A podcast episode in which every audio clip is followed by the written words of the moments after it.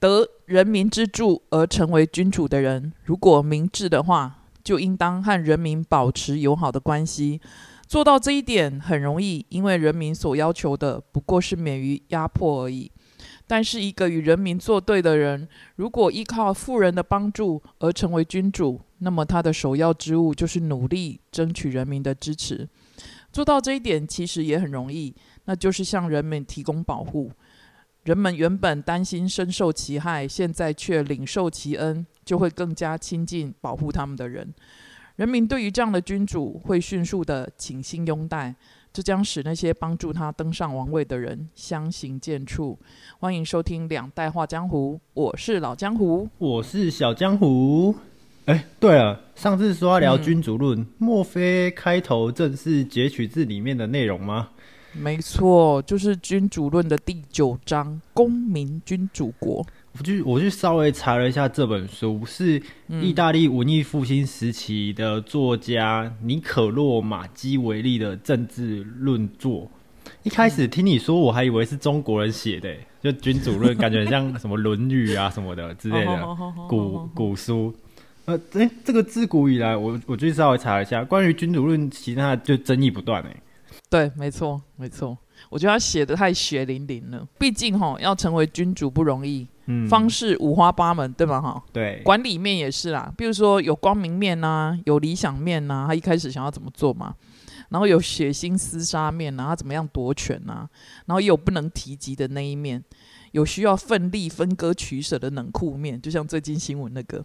但是唯一要令人民看见的那一面，我想就只有安居乐业、国泰民安呐。但实际上。夺权往往是腥风血雨啊！没错，没错，没错。第一个想到的，我第一个想到的是古代的王朝传承。如果是朝代的转变啊，通常都是啊惊波骇浪的战争啊、饥荒，或者是天地大变动什么的啊。但是，假如说是同一个朝代的皇帝的传承，父传子，也脱离不了后宫内斗啊、外戚干政。或内忧外患等等的腥风血雨啊，没错。我想大家跟老江湖都跟我一样看了不少陆剧，陆剧应该知道我在说什么意思吧？还有那个复仇的，你不是你不是说不看了吗？上一集不是不看了，不看了，不看了。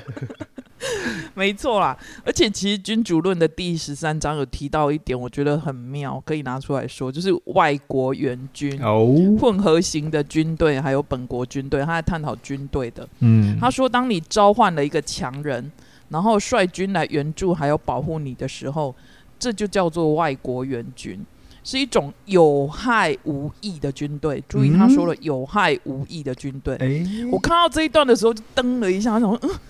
历史上不就演过吗？比如说像吴三桂引清兵入关那一种啊，他就是一个血淋淋的范例了啊。为什么？但是这个听起来很像，嗯，很时事哎，怎么好像？没错，没错。你你你把它跳在现在的时空背景来看的话，外国援军是谁？那外国援军又听谁的？听你的吗？还是听爷爷的？然后他打胜了，算谁的啊？算咱们的吗？那打赢了，他要走吗？还是当场占地为王啊？比如说建立空军基地啊，哈，再也不愿意与你分离啊！我觉得这种都要去思量一下。天下没有免费的午餐，免费的最贵，更何况是来打仗的。所以《君主论》在这个章节写着：谁不打算夺取胜利的话，那就请使用这种军队。他们比雇佣军更危险，因为他们一来就注定灭亡了。他们万众一心，全部听从另外一个人的命令，不是你的命令，是另外一个人的命令。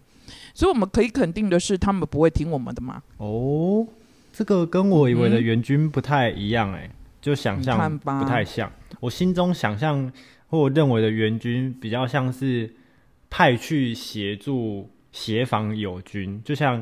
之前的苏联啊，或者是盟军那样，就是他们有几个国家组成一个战队，所以假设假如说啊打仗了，那我去支援老江湖的战队，因为我们是同一个同一盟的啦，我自然会叫我的战士们听从老江湖的带队。但是老江湖如果很客气的说请我带我自己的兵，那我还是会虚心接受。但是我们的总目标啊，或者是策略，还是听老江湖的。就位阶上有点不同，就老江湖有点像将军啊，我可能像一个小班长这样。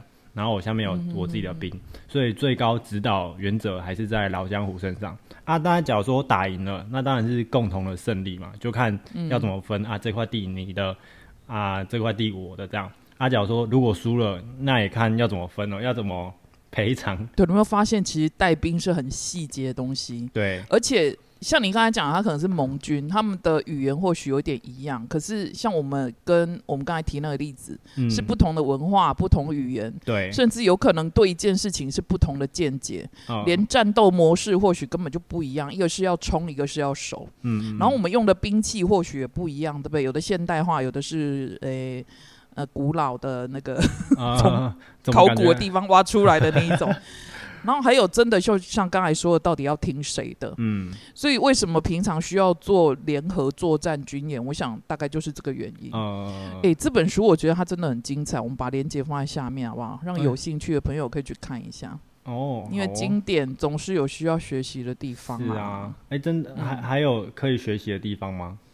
有啊，就像近期的新闻事件，其实可以援引《君主论》的第十八章：“君主应如何守信呢？”哎，小江湖愿闻其详。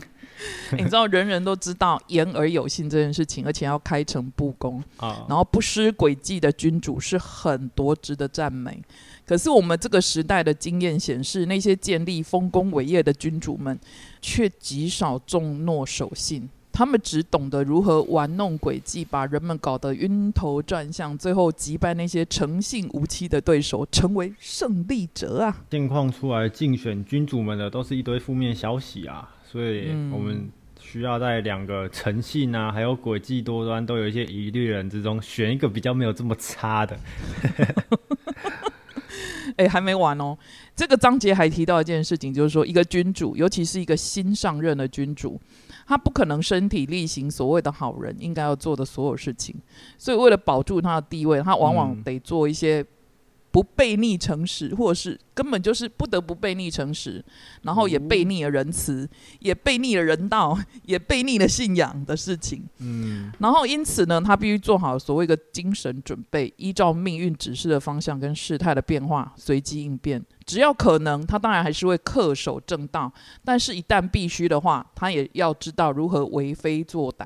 直接教君主如何做坏事吗？莫非，嗯，有看这本书，所所以才会有那个海角七义吗？我认为用另外一个面向来解释啊，应该指的是君主为了实现他所破化的世界，除了正道之外，也可以用其他的手段来实现，不无不可这样子。诶，接下来我们来讲二十二章。对君主来说啊，选任大臣甚为重要。如果臣为己谋而胜于君谋，只求自己利益，这种人绝非良臣，绝不能够信赖。因为君主的存亡都操在他的手里。这可以适用在企业征才上面。哦，如果用这个标准来面试的话，来四个大概大概刷掉九个吧。面试官说：“嗯，为什么你要来面试？”然后说真要说真心话哦，九个会说为了钱，一个不敢说，只好委婉的说，因为是爸妈的梦想。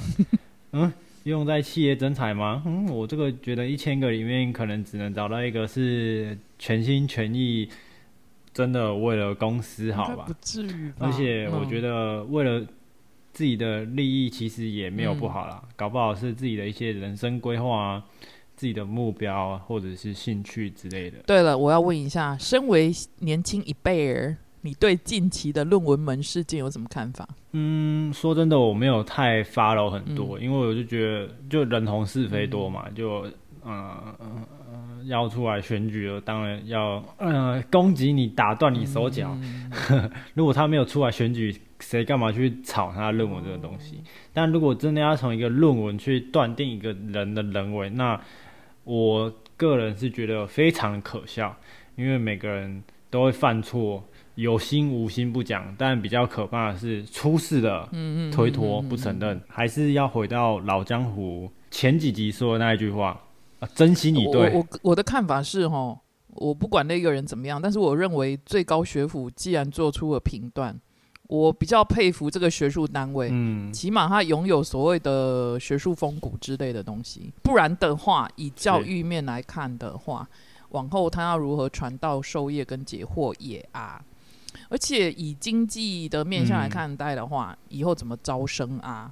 不过我觉得最为难的应该是下一家大学，毕竟要自攻不容易。不过任何的新闻跟事件啊，在整个时代洪流里，你会发现它最终只是沧海一瞬间，茶余饭后的嗑牙零嘴。然后再过一阵子，大家都忘记了，像之前罗志祥出事，现在还不是一样？嘿，跳不能讲出。不能讲出罗志祥吗？罗嗯，不想逼耶。嗯，罗恩强现在不是也复出吗？混得很好，开演唱会什么的。啊，台湾人就是健忘啦。啊，回归正题，我觉得台大的这个做法确实让我非常的惊讶，果断，确实不牵拖，不拖台前。一个教学单位确实也是要让他有独立于教育的性质发挥。特质发挥的很好。嗯，身为东海的校友，我觉得我们也不错。看了早期创校影片，有一个宗旨是，他们也确实有提到说，政治力量不要进入校园。这个在我觉得很难。影片里面是有提到，我觉得很难。那我们我们再来看一下，我接下来讲第十九章。第十九章他有提到说，身为一个君主的话。肯定会有两个方面的忧虑，第一个是国内的问题，这件事情通常都跟他的臣民们有关；第二个问题就外部的问题，是关乎于外国势力。你不觉得跟我们现在面临的状况完全都一样吗？国内、国外那样子，酸民跟维尼吗？嗯，怎么办？那怎么办？同一个章节，他我觉得他有写到一个解方、解决的方法。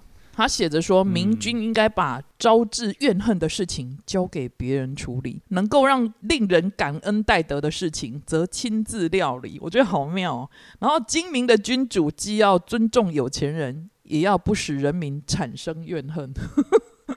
真的写的很血淋淋呢，我觉得。但是，依目前社会的新闻乱象啊，很有可能会带风向，带成说：“哎，小英又在，不是总统又在收割。”嗯。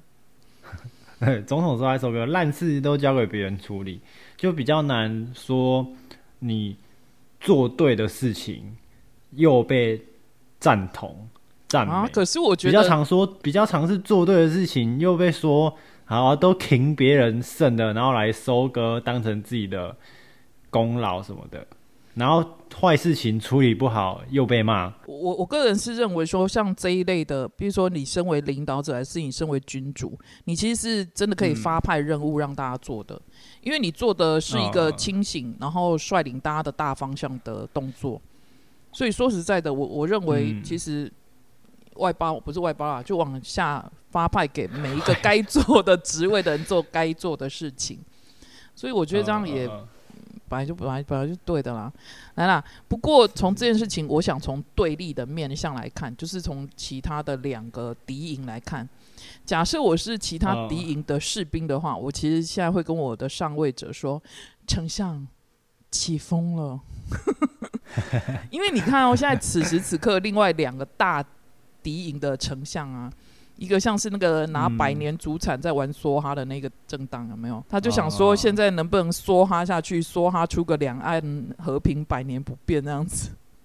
然后另外一个还没有看到很大破大力来趁势而起，我是觉得可惜，可惜呀。所以你是支持大破大立的那一个？不是，我是说，我是说站在现在现在主要的政党他。面临了很多的事情嘛，我的意思说，另外两个敌营其实可以趁势而起，可是我看不出他们的作为，你懂我意思吗？哦，对我是站在另外一个角度看，就是说现在他们已经跛了一个小脚或什么之类，其实你可以赶快趁势而起，可是我看另外两个也是不怎么样，掰咖啦，怎么办？是三个残废吗？所以我们要从三个里面挑出比较嗯。对啊，这又跟刚刚我讲的一样，就是三个，呃，不，嗯，比较，嗯，挑勉强挑一个 比较，嗯，好像可以的。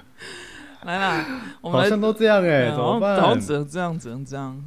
来啊，我只是说哈，时代在变啊，你会发现领导的面相其实不变的，只是你的手法一定要做改变。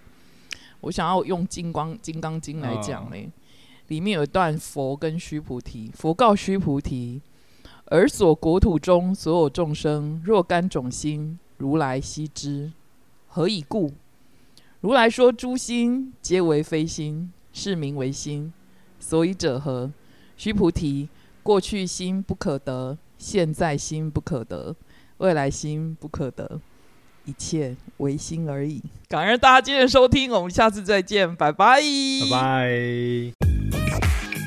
拜。